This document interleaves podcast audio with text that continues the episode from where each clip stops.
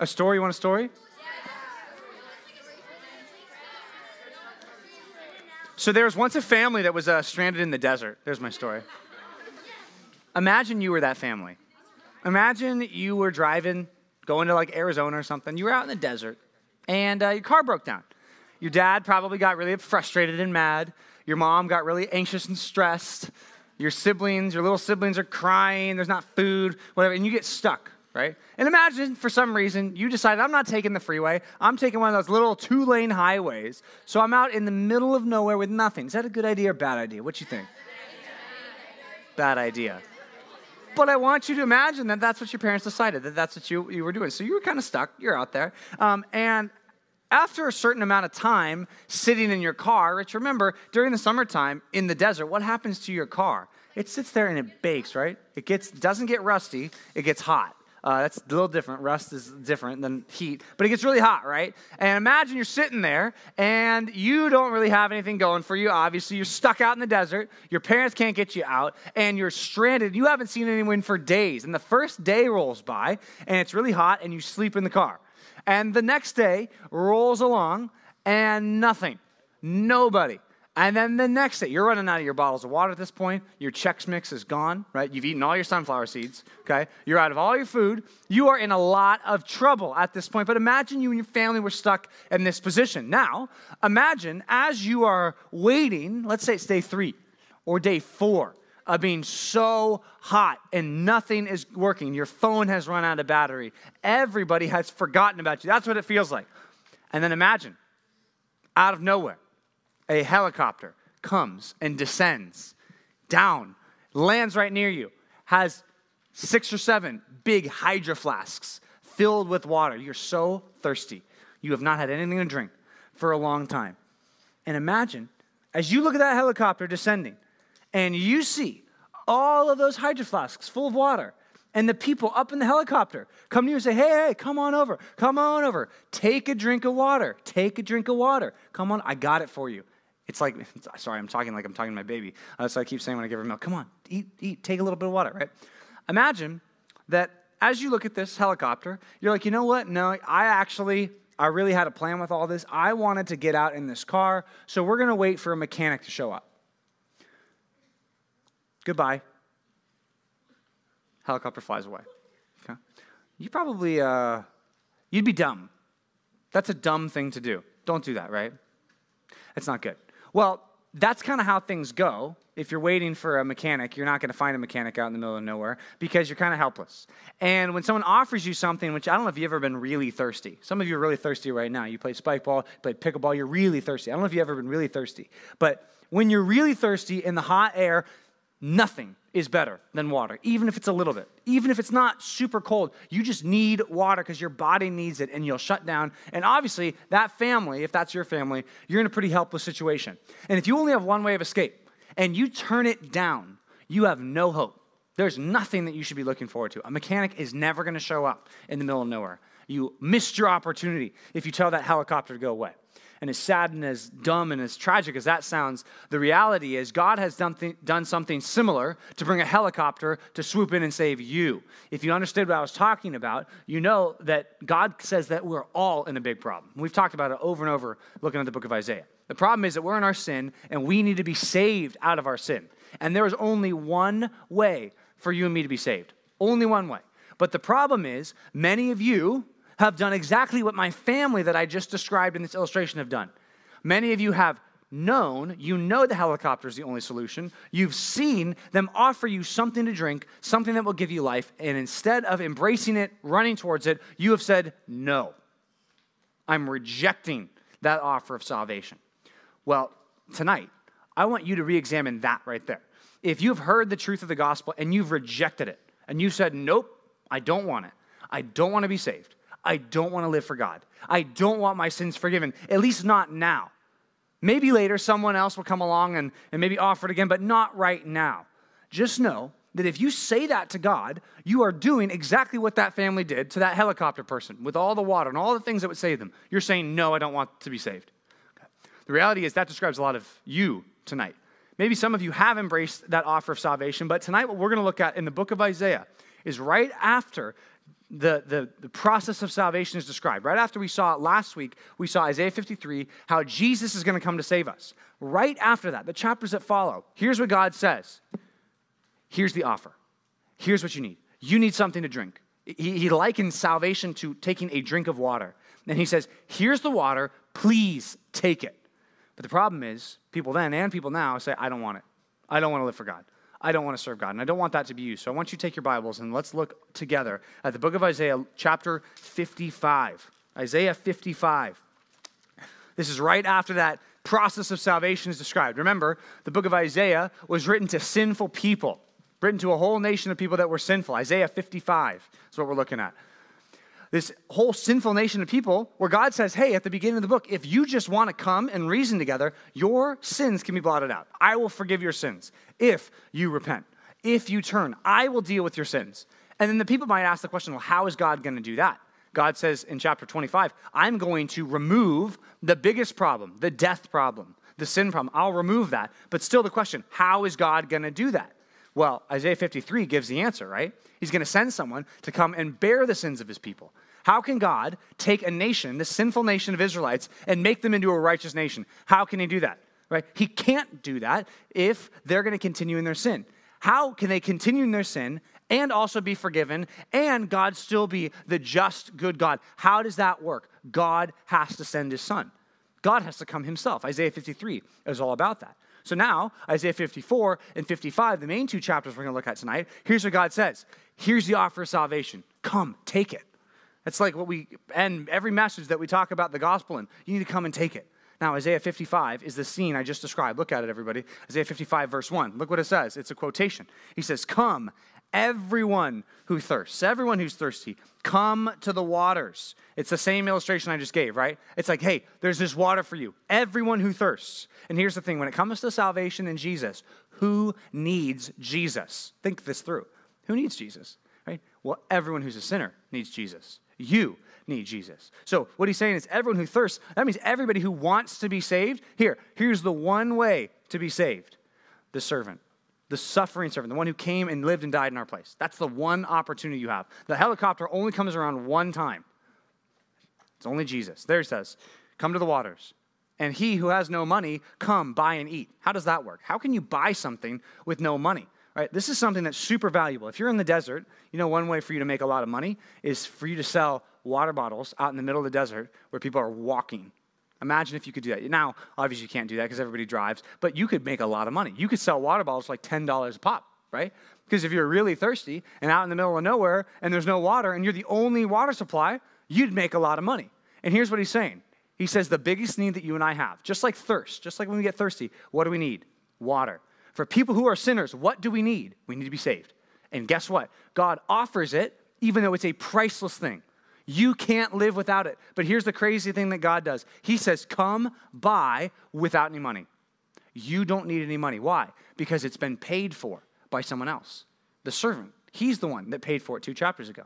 He says, Come. Look at the middle of verse one. Come, buy wine and milk without money and without price. He's talking about like the not just a little bit of water, he's talking about a whole feast. I've got a feast in the desert for you, and you can have it and you don't have to pay for it. That doesn't mean it's not expensive.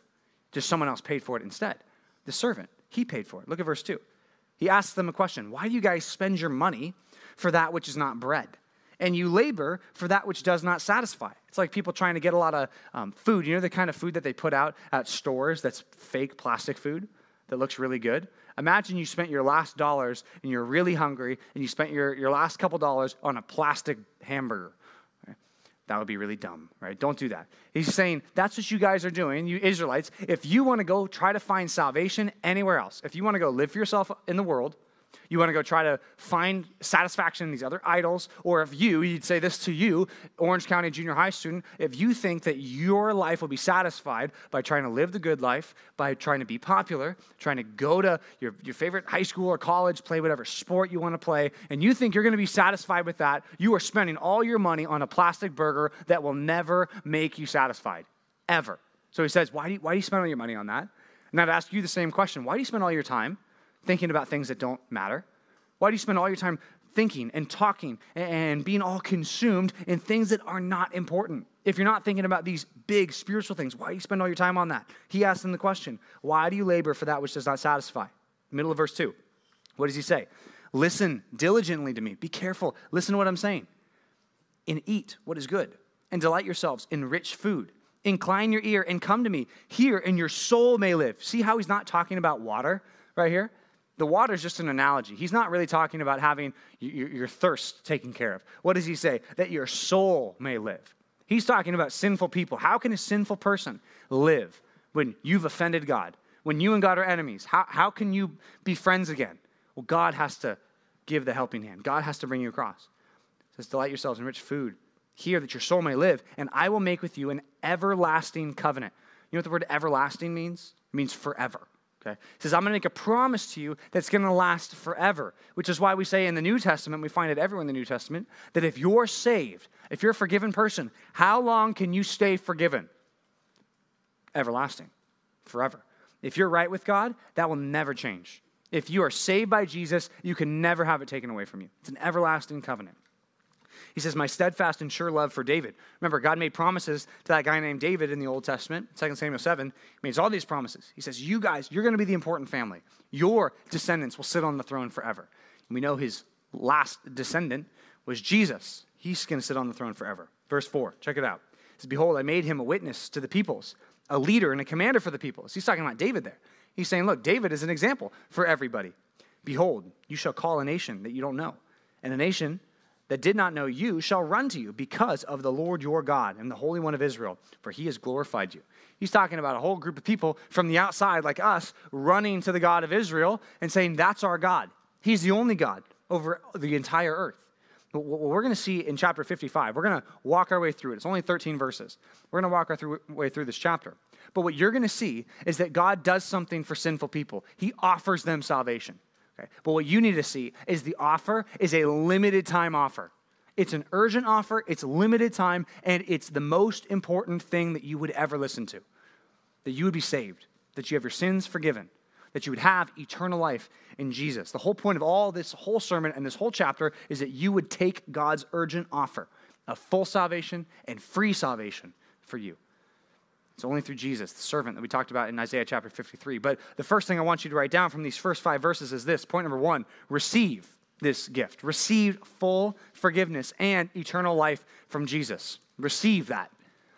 Which, the reason I say full forgiveness and eternal life is when we're looking at this water, right? This water is symbolizing something. He's not talking about physical water, H2O, but it is a good analogy. Because when you think about it, right, water is something that God made. And on this earth, you can't make more, you can't make less. You just use it and you keep reusing it. Right? It's kind of a gross thought, but every drip of water that you've ever had, I don't know if you ever thought about this, but it has been a lot of different things. It has been a lot of different places, right? Think that one through for two seconds, right? And you can clean it up, but it's all the same water, right? The water that God made when God made the world, it's the same water we got here today. It's really old gets filtered, it gets processed, but it's the same thing. It's a good illustration for us. He says, Hey, come and eat. Come and drink this water. I have to give it to you. Right? You cannot make water in your garage, right? And if you do, just remember, you're using the things that God has already made. Even if you can find some way to put oxygen and hydrogen together and say, ooh, H2O, you're still using God's oxygen. You're still using God's hydrogen. It's God's stuff that He's made. It's a good illustration. Just like salvation, you can't make it on your own which I think is the crazy thing about this. When you, people like you maybe hear that you can be saved and forgiven completely, maybe some of you, your reaction is, there's no way it could be that simple. There's no way. What is the thing I have to do? What, what's the church I have to attend? What's the stuff I have to sign up for? Do I have to do some homework assignments? Right? What's the book I have to read? like? What do I need to do to be saved? And some of you think, okay, what's my big long list? Well, the answer is come and drink the water. Come and take it. Some of you think, well, I don't want to do that because, uh, you know, if I do that, I mean, I look at all the people around me. I'm, I'm the best kid in my small group, right? You might not say that out loud, but you probably think that. Maybe you think you're the best girl, you're the most righteous. You read your Bible more, you know more, right? You're the godliest guy in your group. You know the most Bible verses. You've memorized more Bible verses, whatever it is. And you think, well, you know, I don't want to be saved just like the worst kid in my small group. Right? Maybe some of you think you're the worst kid. You think, well, I can never be saved because I'm the worst kid. I'd have to change everything. There's no way God could ever accept me. There's no way God could ever change me. There's no way God would save me. But the same offer goes to both of you, whether you're the best or the worst. Come and take it. Jesus has supplied what's necessary for you to be saved. It's the same thing, I, I kind of referenced it earlier. It's the same thing we do with Eden. Eden has not paid for any formula yet, okay? She's not bought anything. She has no capability, right? She can't buy anything. But what do we give her? We give her milk, right? We feed her. We're constantly giving her sleep, milk, sleep, milk. She's not paid for any of that, right? Think it through for you. When's the last time you paid for sleep, right? Never, okay? God has given you all those things. Like everything that you have already comes from God. And here's what he's saying salvation is no different. You need it, and you need God to give it to you. We looked at this verse in small groups last week, Philippians chapter 3. We looked at a couple verses in this section, but I want you to write these down. Philippians 3, 4 through 10. Okay, Philippians 3, 4 to 10. There's a guy named Paul, the Apostle Paul. He wrote about his life and coming to salvation in Jesus. And it was a hard thing for him to do. You know why? Not because he didn't have that much, it's because he had so much stuff he thought was good. He thought, there's no way that Jesus is better than all the things I've done. I was in Awana. I did all the best things. He doesn't say Awana, but here's what he says. He says, Though I myself have reason for confidence in the flesh. Paul says, I've done everything that there is for a person to do. If anyone thinks he has reason for confidence in the flesh, I have more. I'm a more righteous person than you are. If anyone could be saved on their own, it's me. He says, I was circumcised on the eighth day of the people of Israel, of the tribe of Benjamin, a Hebrew of Hebrews. So that means he was from the perfect family. His parents did what was right for him. He was raised in the perfect family. It says, As to the law, I was a Pharisee. I knew it frontwards and backwards. As to zeal, I was a persecutor of the church. Right? I stood up for God so much, I was willing to kill anyone that didn't obey God just like I do. Because I was willing to do all that. And I did all that.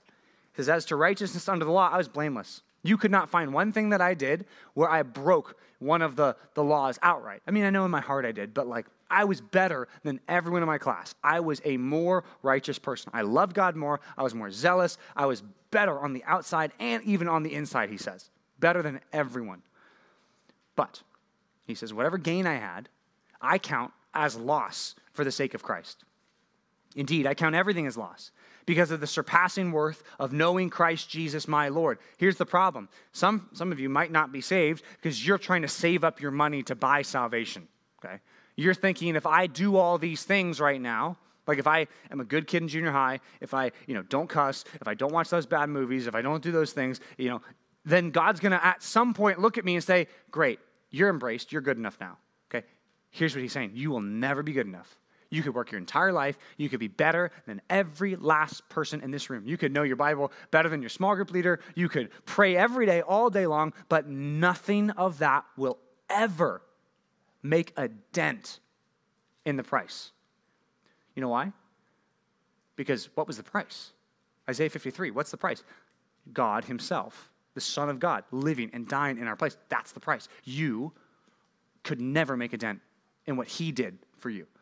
You could never, I mean, he, he paid, you know, trillions upon trillions upon trillions of dollars, and you're saving up your pennies and saying it's 31 cents enough, right? You don't, it's like not even close. Okay. So here's what he says Stop trying to save your money. Stop trying to count your money. You can't buy salvation. You need Jesus to pay for it on your behalf. So take it. That's what he's saying. Others of you might think, well, I'm too bad, right? I can never afford it. Exactly. Exactly. You can't. Correct. You have a better understanding than the person who's self righteous in the room. Right? If you think you can earn your way to God, you've missed that part. If you are on the other side and you think, well, I've done so many bad things, God would never forgive me, well, then you've got one thing right, one thing wrong. The thing you got right is that you know you can never earn it. The thing you have wrong is that you don't believe what Jesus has said. You don't believe that if you come and believe in him, that you will be saved. Right? Another verse for you to write down Ephesians chapter 2, verse 4. Ephesians 2 4 says, God, being rich in mercy, because of the great love with which he loved us. Okay? God loved us so much that even when we were dead in our trespasses and sins, he made us alive. Okay? What does a dead person have to do to become alive? You tell me. Right? When you die, how can you resurrect yourself? Right? Nothing. You can't do anything. Right? You're dead. That's the whole point. God is saying God has to do it. So, full forgiveness, eternal life. The reason I use those two ideas is because that's what the servant has been talking about. But also, Jesus talks about this water. I don't know if you know, but there's a time in the Gospel of John, two times in fact, where Jesus talks about salvation and he says it's like water. It's like the water that you need. First place is in John chapter 4. John chapter 4, verse 13. Jesus is talking to this lady. They're at a well. So, where there's a lot of water, they're drawing water out. And Jesus goes up to her and says, Hey, uh, can I have some water? And she's like, Why are you talking to me? You're a, you're a Jewish guy. I'm a Samaritan woman. We never talk. And Jesus says, If you had any idea who I was, you'd be asking me for water. I would give you living water. It'd make you alive. You'd never thirst again. And she's like, Okay, well, where can I get that water? And Jesus said to her in John 4 13, Everyone who drinks of this water, right, from this well, will get thirsty again. But whoever drinks of the water that I will give to him will never be thirsty again. The water that I give him will become in him a spring of water welling up to eternal life. saying, I give eternal life to people. Eternal life. I know that's a big concept. Full forgiveness, that's a little easier for us to understand. Right? We've done all these wrong things. Right? We deserve punishment. Jesus gives us full forgiveness. But eternal life, that's even bigger, right? Because if full forgiveness is like payment for what we've done wrong, eternal life is blessings that we didn't deserve, right? It's on the other side of the spectrum. It's the other thing, but it's so important. Jesus also said in John chapter 7, he says, On the last day of the feast, the great day, Jesus stood up and cried out. And he said, This is John 7 37. He says, If anyone thirsts, let him come to me and drink. It's the same thing. He's quoting Isaiah 55. He says, If you're thirsty, come to me. If you want salvation, there's one place you can find it. It's me. If you want to be saved, there's one person that you can get it from. It's Jesus. Whoever believes in me, as the scriptures have said, out of his heart will flow springs of living water. Jesus is trying to reference this. And if that's not impressive enough, the last book of the Bible, guess what Jesus starts talking about again? Okay? Revelation chapter 21, verse 6. So this is the second to last chapter in the Bible. Here's what it says. It says, He said to me, It is done. This is Jesus talking. I am the Alpha and the Omega, the beginning and the end. To the thirsty, I will give from the spring of water of life without payment. What's Jesus saying over and over again? I can provide what you need most. If you think you can be saved by any other way than Jesus, hear him say, you're not going to. Then you see in Revelation chapter 22, verse 17, last chapter of the Bible, he says, The one who's thirsty, come. But the one who desires take the water of life without price. Okay? The whole idea of salvation is that it's free. You could never pay for it. It's completely free. But Jesus is the one who paid for it. It's not free in the sense that it's not valuable. It's so valuable that you could never afford it. So, we've talked about this before. I want you to think well, have I embraced, have I received full forgiveness from Jesus in eternal life, or have I not? Because if I haven't, right, I, I, there's something that I need to do. There's something I need to turn to. I need to turn to God. Well, if you're in your passage, look at Isaiah chapter 55, verse 6. We read through chapter 5. Look at verse 6 together. It says, Seek the Lord while he may be found, call upon him while he is near. Let the wicked forsake his way, and let the unrighteous man his thoughts. Let him return to the Lord that he may have compassion on him, and to our God, for he will abundantly pardon. Okay, here's what I want you to see there God says, Seek me while I may be found. There is a time when the helicopter is leaving. Think that through. Put yourself back in the shoes of that family at the beginning. There's a time where the helicopter is leaving. He says, Seek the Lord right now because he'll be found right now. But you know what? There's going to come a time for every single person where the, the door to, to the helicopter will shut, where the pilot will take the joystick and fly away. There will come a time for every person that the offer of salvation is off the table, that you can't respond anymore. But right now, you can. And that's what he's saying. Seek the Lord right now. What, what does he say? What should a person do? If they want to be saved, what should they do? Let the wicked forsake his way. That's what you should do. Right? That is a word in the New Testament that we get a lot. It's the word repentance. It means to turn from your sin. That's what he's saying. Forsake your evil way. Stop doing the evil things that you do that are evil. Stop it and turn back to God. Seek the Lord. Do what's right. Point number two if you're going to embrace this salvation, you need to give up your sin and seek God instead. Give up your sin and seek God instead. It's not one or the other of those. A lot of people try to do both at the same time, or try to do one without the other, rather. They say, well, I want to keep my sin, but I kind of want to pursue God. Maybe that's where some of you are at right now. You think, well, I kind of like my sin, but I kind of, I'm interested in this church stuff. I kind of want to do church. I want to, you know, go. I want to listen. I want to take notes. I'm interested in all that. But you know what I'm also very interested in? I'm also interested in continuing to try to be the coolest person at school. I'm also interested in trying to be the most popular. I'm also interested in that too. And it's like you need to pick which side you're going to be on. So he says here, give up your sin. Right? Whatever your sinful stuff that you've got going on, he says, give it up. It's not worth it. It's like you're in the desert, right? It's like, well, I really like playing, you know, in this car, the car seat. I mean, the, the, the seatbelt, it just gets so hot. You know, if I spit on it a little bit, it makes a funny little ring, right? Because it's so hot, it just kind of like evaporates, right? It's like, no, no, come to the helicopter, please, right? It's time to, it's time to come. It's, come. it's time to drink this water that God's given you. Like, no, no, I like it in here. Right? That's the problem with so many of us. We like our sin. It's like people who are, I know this is kind of weird, but it's like people who are addicted to drugs, right? Know as weird as that is, like a lot of them are addicted to drugs, really bad drugs. They love the thing that kills them, right? That's the problem with us, right? If you love popularity, right, here's the problem popularity will kill you. If you love stuff and money, money and stuff will kill you. If you love to be cool and if you love to be liked, that will kill you. If you love anything that is not the Lord, more than the Lord, it's an idol and it, and it will kill you. So he says, give it up, forsake it. Right? I love how he says, your ways and your thoughts. Right? Think this through. For you, what are the ways that you need to repent of? What are the actions that if you're going to seek God and turn from your sin, what are the actions that you need to get rid of? What are the things that you do, the words that you say that really you just need to stop? And then on the other hand, what are the thoughts that you need to give up? What are the impure thoughts?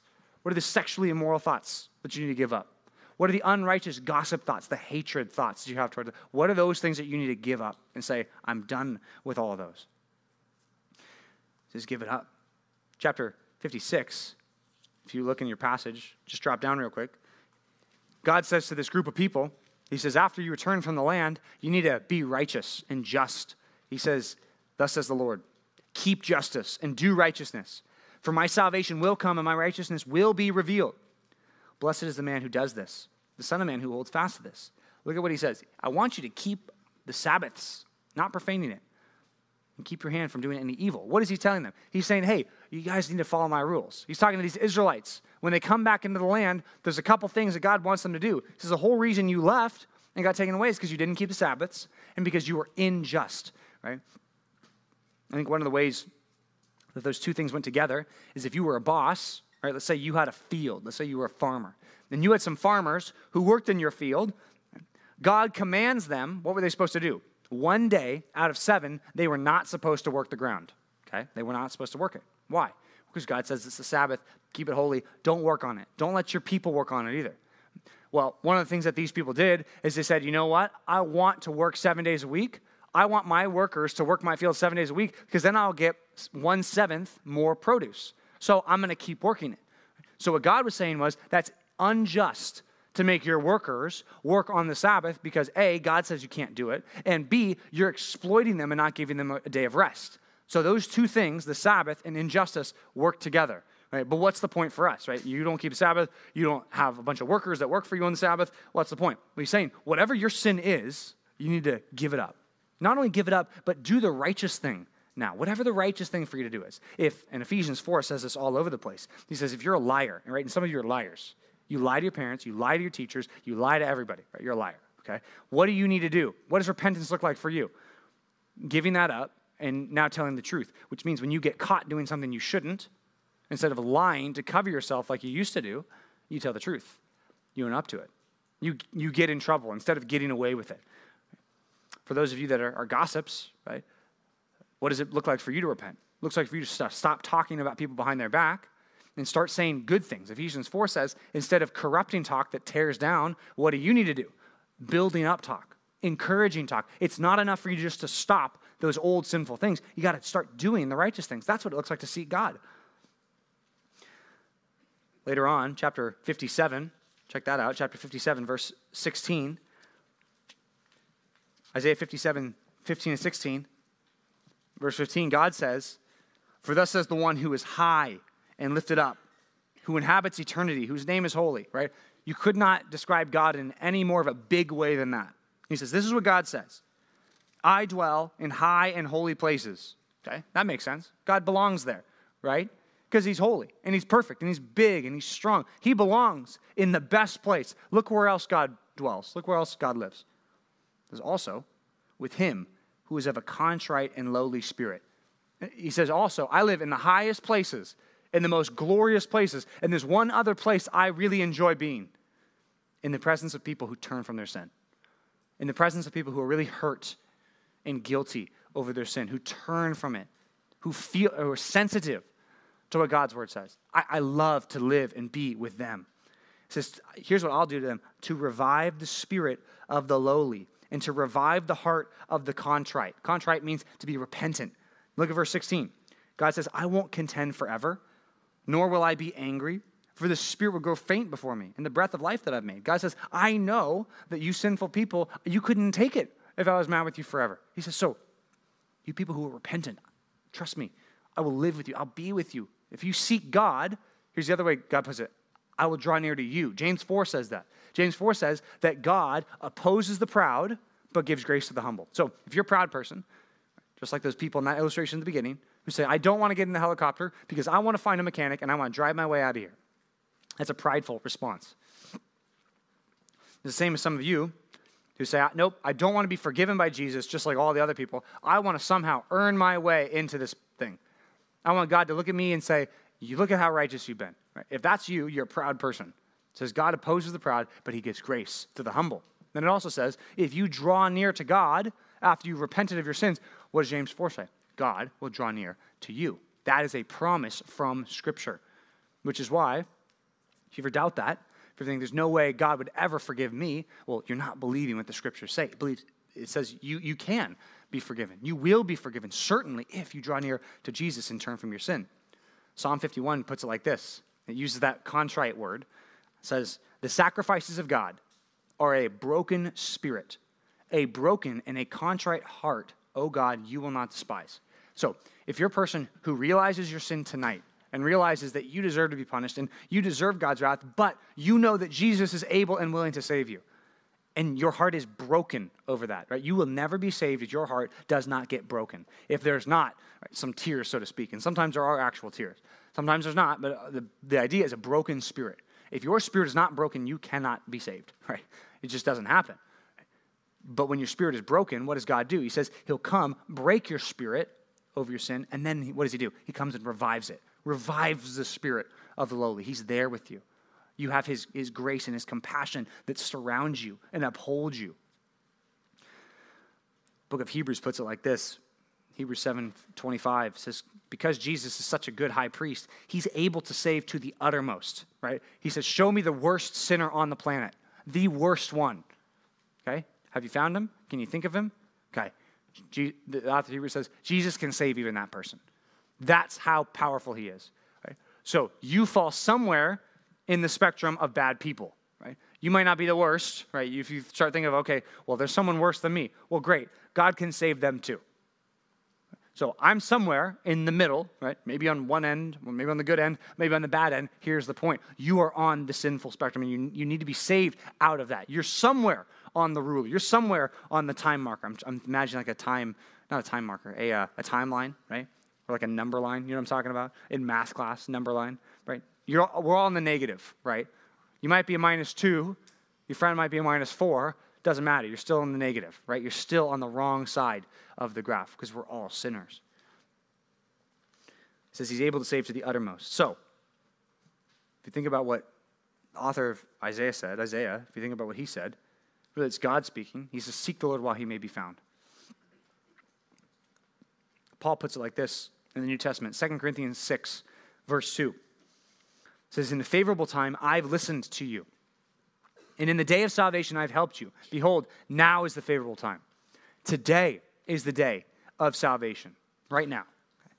Here's the problem so many of you will think about this sermon and you'll think, okay, yes, I know this is true.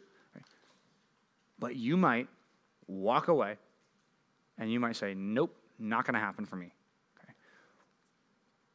Today's the day of salvation. The whole point of what Isaiah is saying is seek the Lord while he may be found. He'll be found right now if you come to him. Just, but, but you got to forsake your way. You got to repent. John the Baptist put it like this Matthew chapter 3, verse 8 says, Bear fruit in keeping with repentance. Okay? That means to act, live it out. Don't just say, I'm going to be a different person, right? Turn to God, really be forgiven. And then when you're really forgiven, what's going to happen? You're going to start bearing fruit. You're going to start acting like a Christian. Right? Don't decide, I'm going to start acting like a Christian and then maybe I'll become one. That's not how it works. How does a person become one? You become one by turning to Jesus, asking Him for salvation. He turns you into one. And then what happens? Then you start living this out. Then you start living it as imperfectly as you might. God will cause you to live more righteously. That's how it works. It's not something you can earn. You might be thinking, this is too good to be true. There's no way he can just freely do this. Well, if you think that, you're forgetting what Jesus did. You're forgetting chapter 53. Right? If, if you just are jumping in, maybe you didn't hear the sermon last week, and you're thinking, okay, great, this means God doesn't care about my sin, right? Well, then you're missing this whole, the backstory of Isaiah 53, that God cares about it so much, he came and died on your behalf and my behalf. That's how much it matters to him. But back in our passage, Isaiah chapter 55, verse 8, check it out, Isaiah 55, 8. After saying you got to forsake your ways and your thoughts and all that stuff, God's talking here. He says, My thoughts my ways, the way I do things, those ways are not your ways. It says, My thoughts are not your thoughts. My ways are not your ways. For as high as the heavens are above the earth, so my ways are higher than your ways, and my thoughts than your thoughts. Okay, I want you to tell me, how big is space? How big is space? How big, if you just kind of drew a straight line up, right? How, how far is it? What's the expanse? What's the border of space, right? You don't have one, right? You don't know. You have no idea, right? Even the best scientists, it's like, is the universe like, we have no idea how big, right? We can guess, we can make estimates, right? How high is the heavens above the earth? I have no idea. Okay? He says that's how much higher God's ways and God's thoughts are above your thoughts. Why does he put it like that? Well, if you're a person who thinks there's no way I can be saved, there's no way I can just come to the waters and drink, there's no way God will save me, God says, No, seek me while I be, may be found. And just remember, my ways are not your ways, right? You might not be able to forgive somebody. That makes sense. God's ways are higher than your ways. God is able to forgive a sinner even if you would be unable to forgive. Right? Some of you think, oh, I can never be forgiven because I, am so bad. No one would ever forgive me. I wouldn't forgive me. Okay, God is able to forgive you even if you like think, oh, I could never forgive a person who did that to me. Ever. Well, God's ways are higher than your ways. Look at verse 10 just to prove the point even further, he gives an analogy here, just like my family in a car analogy. This is kind of a better one. But he says, For as the rain and the snow come down from heaven, and come down from the sky, and don't return there, but they water the earth. Right? Snow doesn't go back up to the sky, right? It evaporates, yeah, but that's different. Right? It doesn't come back up as snow, right? It says it comes down, and what does it do? It waters the earth. And it makes the earth bring forth and sprout, right? Just like all the water, right, comes down, there's rain, stuff grows. Giving seed to the sower and bread to the eater, right? Giving you seed for next year and also bread for this year. That's what happens when it rains, okay? So shall my word that goes out from my mouth, this is God talking, me, it shall not return to me empty. Okay? When God declares something and does something, he doesn't miss. Okay? He doesn't do it halfway. He doesn't try and not succeed. It says, but it shall accomplish that which I purpose. Whatever God wants to do in saving, which is what he's talking about here, he will do. And shall succeed in the thing for which I've sent it. Some of us might look at this offer of salvation and think there's no way that God could ever do it. Some of you might think, well, I believe that God has forgiven my mom and dad. I think God can forgive them. I, I believe God can forgive my small group leader. I think, you know what? I think my small group leader is a real Christian. Right? I hope you think that, right? I hope that's true of all your small group leaders, right? I think they're a real Christian. You believe that sincerely. If I asked you, hey, you know, if your small group leader got in a car crash tonight on the way home and they died, would they go to heaven? So many of you would say, absolutely, totally, they would. Ask the same question about you. If you got in a car and you died on the way home, would you go to heaven? Well, the answers get a lot less certain, don't they? Well, maybe. Well, I hope so. Here's the problem, right? which we've just shown is a, a separation in trusting in Jesus, right? If you're not sure, right, I want you to be sure. Again, if you're not saved, I'm not telling you to convince yourself that you're a Christian, right? If you know you're not a Christian, that's fine. But I'm just saying the idea here is that you would believe this for yourself.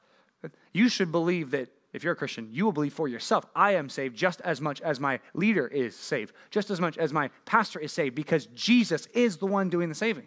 Jesus saved me, Jesus saved them. Same thing. Right? Point number three don't doubt that God is able and willing to save. Don't doubt it.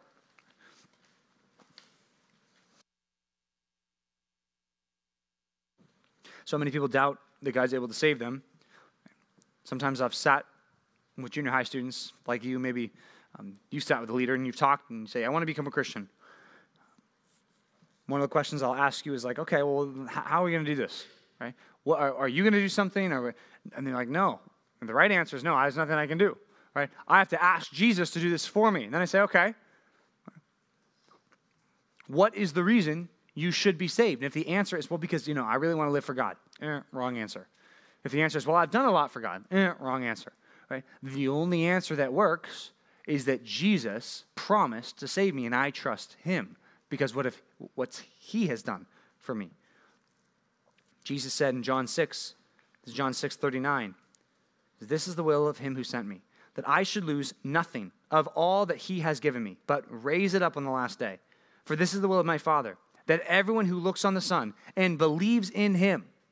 If you look to Jesus, believe that he can save you and that he will save you and that really he has saved you, well, then it says, I'll give him eternal life right now.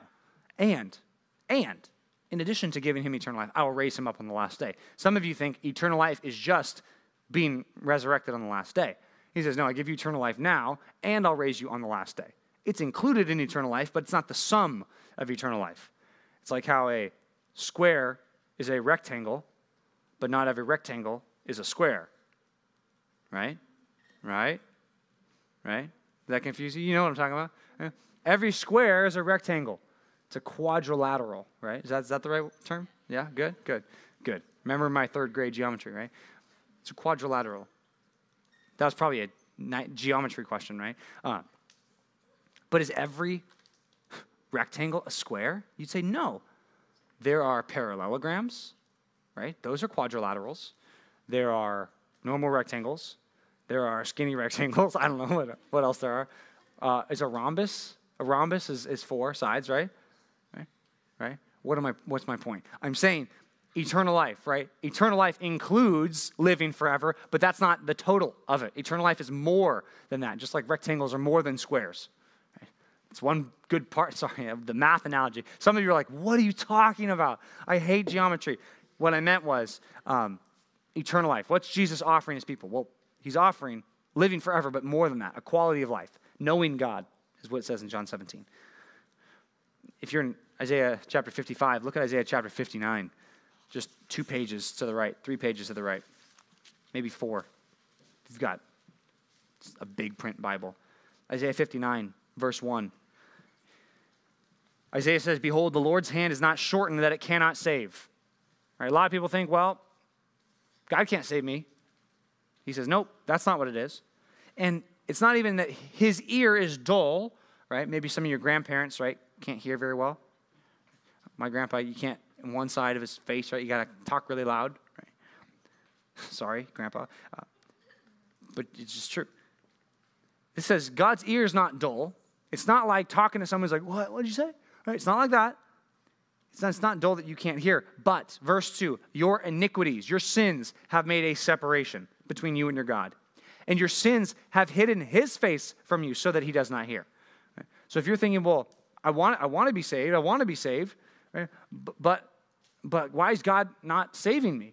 Right? Why is God not listening? Well, if the whole point is that you've been cherishing and loving your sin, and you don't want to give up your sin, but you're asking, God, save me, but you know what? I really like my sin too, right? Says, well, God, don't expect God to listen to you. It's not that God didn't hear it. God heard the prayer. He's not going to answer it because you're not asking the right way. You're asking, trying to hang on to all your sin. You got to be that person like Isaiah chapter 55, giving up your sin and asking and trusting. That's the person that will be saved. We need to be reconciled to God. Like we're enemies with God, we need to be friends with God. How does that work? Colossians chapter 1 says that Jesus reconciles us. Colossians 1, verse 21 says, and you, he's talking to Christians, says, you once were alienated. You once were separated from God, doing evil deeds, but he has now reconciled in his body of flesh by his death. Isaiah 53 is the answer. That's why. Jesus saves. in order to present you holy and blameless before him. If you're in Isaiah chapter 59, look at verse 16. Isaiah 59, verse 16. Check it out in your Bibles.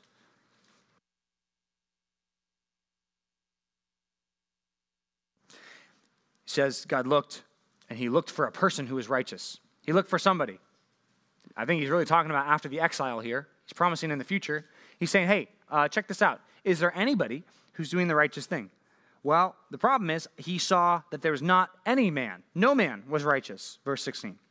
And he wondered that there was no one to intercede. Right? Who's the person that's going to live righteously, even after the exile? Nobody. It says, then his own arm. God had to intervene himself. His own arm brought him salvation. And his righteousness upheld him.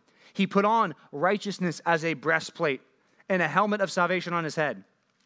And he put on garments of vengeance for clothing and wrapped himself in zeal as a cloak. You might thinking, oh, that, that's like the armor of God in the New Testament. Yeah, that's where it comes from. Paul got that from right here Isaiah chapter 59. This is God who wears the armor. That's why it's called the armor of God in the New Testament. Paul says, hey, just like God put on the helmet of salvation, so to speak, and he went to war, and he's the one who accomplished salvation, he says you can do that too in the New Testament. God enables you to fight the battle as a Christian. That's what he's saying here. What's the point? God had to do it himself. Don't ever doubt that God's able and willing. This says that he will do it. He promises to do it. If you're in Isaiah, look back, Isaiah 40 or 54. We were in Isaiah 59. Turn to the left real quick. Isaiah 54, verse 10.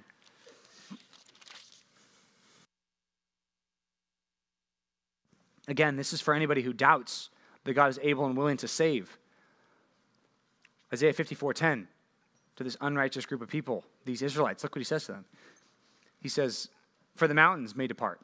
Saddleback Mountain, at some point in time, if you give it a lot of time, a lot of erosion, you know what? It might move. It might move a little bit.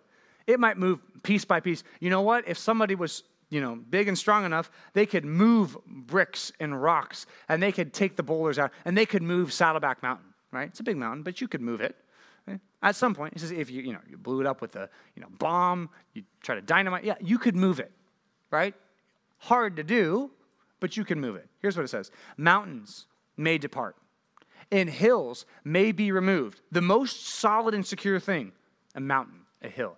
God says, at some point, those will fail. If you hide behind a mountain, at some point, someone could dig it on in. Someone could blow up the mountainside, right? Get you out. He says, but you know what's even more secure than a mountain? You know what's more sure than a big hill? Well, here's what's more sure my steadfast love. My love shall not depart from you, and my covenant of peace shall not be removed, says the Lord who has compassion on you. That's what God says to his saved people. So if you're thinking, well, yeah, I bet God could save, right? If you're a person who trusts in Christ, if you're a real Christian, you're someone who trusts in Christ, not only that he might possibly save a sinner, but that he has saved sinners and he has saved me. And here's what God says to you the mountains might move. Saddleback Mountain could be taken out. You could blow it up with a bomb. You could move it one by one, rock by rock. But here's the thing my steadfast love for you will never be taken away, ever. If that's true, think that through. If that's true, that changes everything about you, doesn't it? It's like, I'm secure. I'm right with God. I can live for God. I can live for God now, really, truly live for God. Because He did it. So many people think that God can save sinners, but not you, the sinner. Question you got to ask yourself is Do you trust God to save you? Have you asked Jesus to save you? Not thinking, Has He saved my parents? Not saying, Could He make someone a Christian hypothetically? Has He made me one? Have you called on Him? Have you turned to Him? Have you trusted in Him? Have you given up your sin?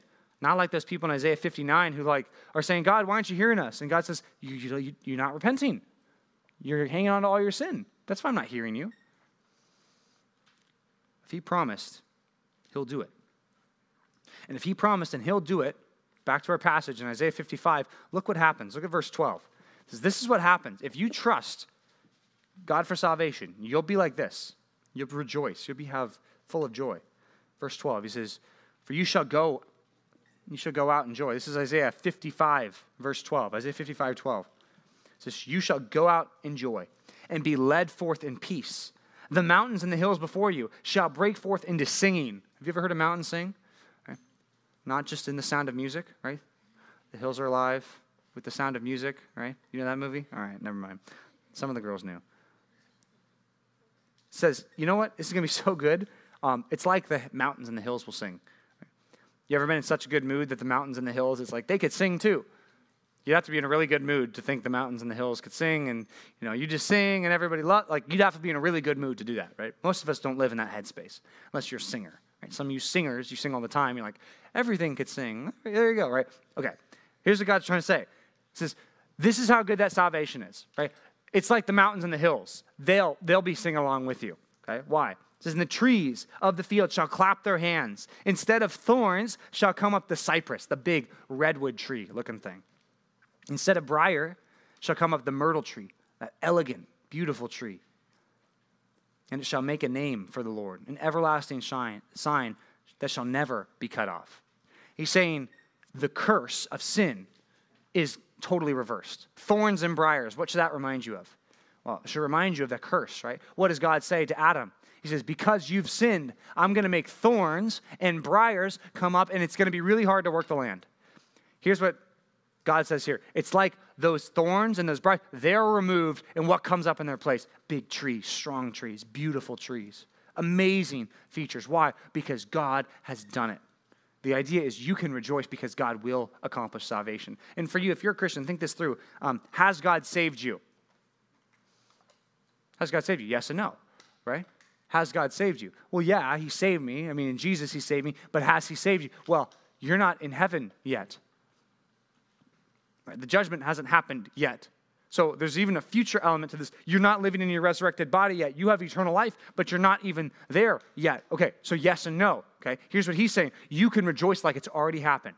You can rejoice like it's already happened because God has promised it. Point number four, I'd love for you to write this down. Praise God in advance for all that he'll do. Praise God in advance for all that he'll do. How do you do that? How do you praise God in advance for all the things that He'll do when right now things are hard and are painful? How can you come to the water, so to speak, get saved, be saved, and then rejoice as though it's all accomplished, as though you're living in the new heavens and the new earth? Well, the New Testament gives us the answer. 1 Peter chapter 1, verse 13. I want you to write that down. 1 Peter 1, 13. Here's what it says.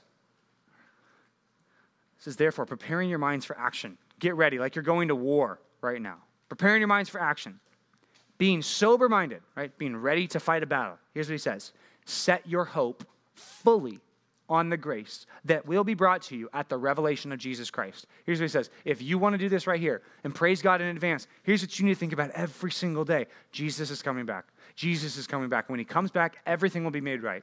I will be with God forever. I will have my eternal body. There will be no more problems, no more relationship issues. All of it will be gone. No more sickness, no more death, no more pain, no more suffering, none of it anymore. No relationship conflicts with my friends and siblings and, and brother, sister, mom, dad, grandma, grandpa. None of that. No, all of it will be made perfect. The righteous will live by faith. All of it. It says even the nature will rejoice. Paul says in Romans 8, he says, it's like right now, nature is being hurt. It's like it's all held captive. Romans 8 18, Paul says, I consider that the sufferings of this present time are not worth comparing to the glory that we will revealed in the last times. It says, right now, creation waits with eager longing for the revealing of the sons of God. It's like nature, like the rocks and the hills and the birds, like they want Jesus to come back too. Why? Because when Jesus comes back, they get fixed too says, For creation was subjected to futility, not willingly, right? It wasn't cursed because it wanted to be cursed, but because of him who subjected it, in hope that the creation itself will be set free from the bondage to corruption and obtain the freedom of the glory of the children of God. For we know that the whole creation has been groaning together in the pains of childbirth until now. And let me tell you what, guys, the pains of childbirth are real. Not really for dad, but they are real You should ask Alexander about that sometime. I won't tell you about it now. But the pains of childbirth. Here's what, here's what Paul's saying. It's like right now, right? We're all pushing that baby out. it's kind of gross, but that's what he says. It's like we're right now pushing this baby out. How does it feel to push baby out? Well, eh, not great, right? But what's going to happen? Says at some point, baby's going to come out, and guess what? Won't matter. It won't matter anymore how you feel? Because you got the baby, right? It'll feel great. That's what it says right now. So it's like when we suffer in this world today, right? When you go to school tomorrow and maybe you're not accepted in a lot of friend groups because you're that weird Christian person and it hurts, okay? Remember, you're, it's like we're all giving birth right now, right? It's like the world's giving birth, but there will come a time where all be made perfect, right? Don't think too long about that. You're not giving birth right now, but think that through, right? That's the idea. It's the picture. It's Paul, Paul said it. It's not my analogy. Paul says it. He says that's what it's like. The whole creation is like that. Speaking of childbirth, um, look at Isaiah chapter 54. Look at Isaiah 54, verse 1. Remember, this is right after the, the song, the servant song, where he says, You can be saved through Jesus, the servant. He's going to make unrighteous people like you and me, he's going to make them righteous. Now, look what he says in Isaiah 54. What's the first word? Sing. Sing. Right? Sing. Who should sing? Oh, barren one. And you know what a barren one is? A lady who can't have kids. He's saying, okay, because you can't have kids. You should sing, oh barren one, who did not bear children. Yeah, that's the idea break forth into singing and cry out loud. This is not a sad song. This is a happy song they're going to sing. You who have not been in labor, right? Why, why would this happen, right? A lot of people have looked at this text. One person said, This is a really, really cruel thing to say to somebody. Hey, you haven't had a baby. You can't have babies. Why don't you sing for joy about that, right? What? That's cruel. Why, why would he say it? Look what he says next. For the children of the desolate one will be more than the children of her who is married, says the Lord. Then he says to this lady who, who's never had kids, enlarge the place of your tents. Make your tent, you know, when you're camping, right, and you pick your spot for your tent? He says, make the tent bigger, right? Where the stakes are, where you're planning, just move them out. Move them out 10 more feet on every side. Make your tent bigger. It's like, that doesn't make any sense. We don't, there's no reason to do that. Well, keep going, keep reading. He says, and let the curtain of your habitations be stretched out. Don't hold back. Lengthen the cords. Make your tent bigger. Why are we making this tent bigger? For you will spread abroad to the right and to the left, and your offspring. Whose offspring? Right? The people who can't have kids, their offspring. What is this talking about? Will possess the nations. They'll not only fill this tent, they'll fill the whole world, and your people will fill the desolate cities, the cities that are empty. He says to you, people, what, what is he talking about? Remember, this group of Israelites, they went through a really hard time. A lot of them were barren. A lot of them did have their kids taken away. A lot of them did go through a really hard time. And here's what God says to them even though you've been through the worst thing in your life, here's what you can do. Because God's bringing salvation, you've got something better. You can rejoice, sing for joy, because God's going to do something better. Later in Isaiah 56, you don't have to turn there, but he says, hey, you people, right, some of them, he calls them eunuchs. That means men on the other side who can't have kids. He says, You eunuchs, you, don't say I'm a dry tree, which is a illustrative way of saying I can't have kids. Right? Don't say that because God is going to give you something better than sons and daughters. You're going to have a memorial that will last longer than sons and daughters. What is he talking about? He's talking about salvation. He's saying God's going to do something even better than give you, you know, children. And he says to this lady, the lady called Israel here, says, You've been barren. You went through a really hard time, but you can sing because God's going to take that reproach away from you. Look at verse 4, Isaiah 54 4. Check it out. It says, Fear not, for you will not be ashamed. Be not confounded for you will not be disgraced, right? You can imagine back then, and a little bit now, but mostly back then, there was this big stigma. If you couldn't have babies as a lady, it was a really big deal. You were looked down upon. People said, You must have done something wrong. You must be a sinner. You must be all these bad things. He says, don't, don't be ashamed anymore, right? God's going to give you more than what you lost before. Because the reproach of your widowhood will be remembered no more. Look at verse 5. What does it say? For your maker is your husband God not only has made you, but God loves you like a husband loves his wife. Just like in the New Testament, it says Christ loves the church, God and his people, like a husband and a bride. The Lord of hosts is his name. If you ever doubt who this person is who loves you more than anything in the world, look, look at his name. The Lord of hosts is his name. The Holy One of Israel is your Redeemer. Your Redeemer. Think about like the book of Ruth. Remember the book of Ruth? Who was that guy, Boaz? The Redeemer. The one who bought her, the one who got her back. Didn't buy her with some bride price or anything. No, it just brought her back into this group of people. He redeemed this lady who didn't belong to the group. She's a Moabitess. She didn't belong in the family. Guess what Boaz does? Redeems her, brings her a part of the family. The Lord has called you like a deserted wife, grieved in spirit, right? What would it be like to be a wife who got left by her husband? Right? Well, that would be really bad. You'd be grieved in your spirit, wouldn't it? Yeah, totally. He says there, like a wife of youth when she's cast off, says your God. Right? That's what it's like. It's like these Israelites, right? they were like just newly married, right? And they were cast off. Why were they cast off, right? It doesn't give all the context here. Eh, you're reading in the book of Ezekiel, right? In the D- DBR, remember today, right? That's why they're cast off. Because remember, if you read today, Ezekiel 16, I think it was, God said that these Israelites are acting like an unfaithful wife, always cheating on God. He says, that's why you're cast off. It wasn't because God hated them, it's because they were sinful. They ran away from God. Look at verse 7. God says to them, For a brief moment I've deserted you, but with great compassion I will gather you. In overflowing anger, for a moment I hid my face from you, but with everlasting love I will have compassion on you, says the Lord, your Redeemer. He says to these people, You can praise God in advance for all that God has done because you've seen what God did through the servant in the past. God has promised a way of salvation for you and for me. Right? And a lot of that might seem like, okay, what are we talking about? Uh, a wife, you know, desolate, not having kids. What are we talking about? The whole point of this is he says, even though these Israelites might be like you, sinful person, done what's wrong, you felt the shame of your sin. Here's what he says feel it no more. Turn to God, feel the sting of your sin for sure. Turn to Jesus, be forgiven, and then don't feel the, the guilt of your sin anymore. It's done, it's over. All that past, whatever you did in your past, it's over, paid for, nailed to the cross. It's better now that you're in Christ than anything else. You know, with uh, Eden being born, there's a lot of rejoicing, right, for our family. A lot of people, you know, coming over saying hi. A lot of people excited to see the baby. It's all really exciting, right? A lot of rejoicing, a lot of cards, a lot of people, you know, commenting on Instagram, right? Yeah, just a lot of a lot of that, right? A lot of comments and pictures and grandparents, you know, and it's like okay, it's just a baby, right? Okay, um, super excited. I'm excited. I, am more excited than you know. I would let on to you. I wouldn't tell you how excited I am. Um, but point is, it's exciting, right? There's rejoicing. The, the Bible says that when you have a kid, there's rejoicing, right? Obviously, that's true. The Bible says there's something better than having a kid, though.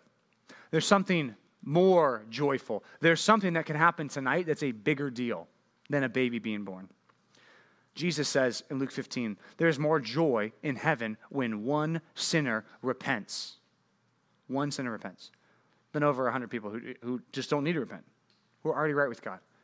It says elsewhere that there's like joy in heaven for like a half hour, right? For 30 minutes, right? The angels are having a celebration because why? One sinner repents. Because you turn to God. That's a bigger deal. If tonight you turn to God, you ask for salvation, you trust for the first time wholeheartedly in Jesus for salvation, that will be a bigger deal than any birth of any baby is a bigger deal.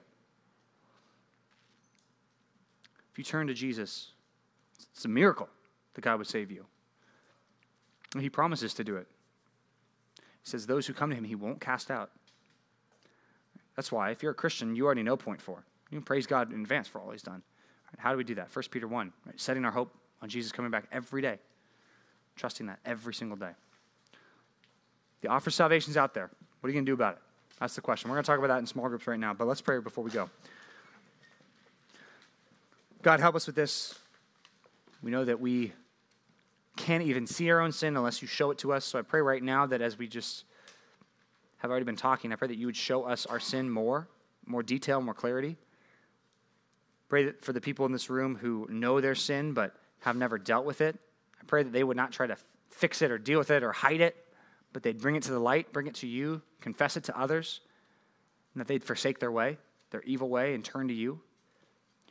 We believe what you say in Isaiah 55 that everyone who comes to the waters and drinks will be saved, just like you said in John 4, that you give living water to us, all a picture of salvation. I believe that, that you've saved me because of what you've done.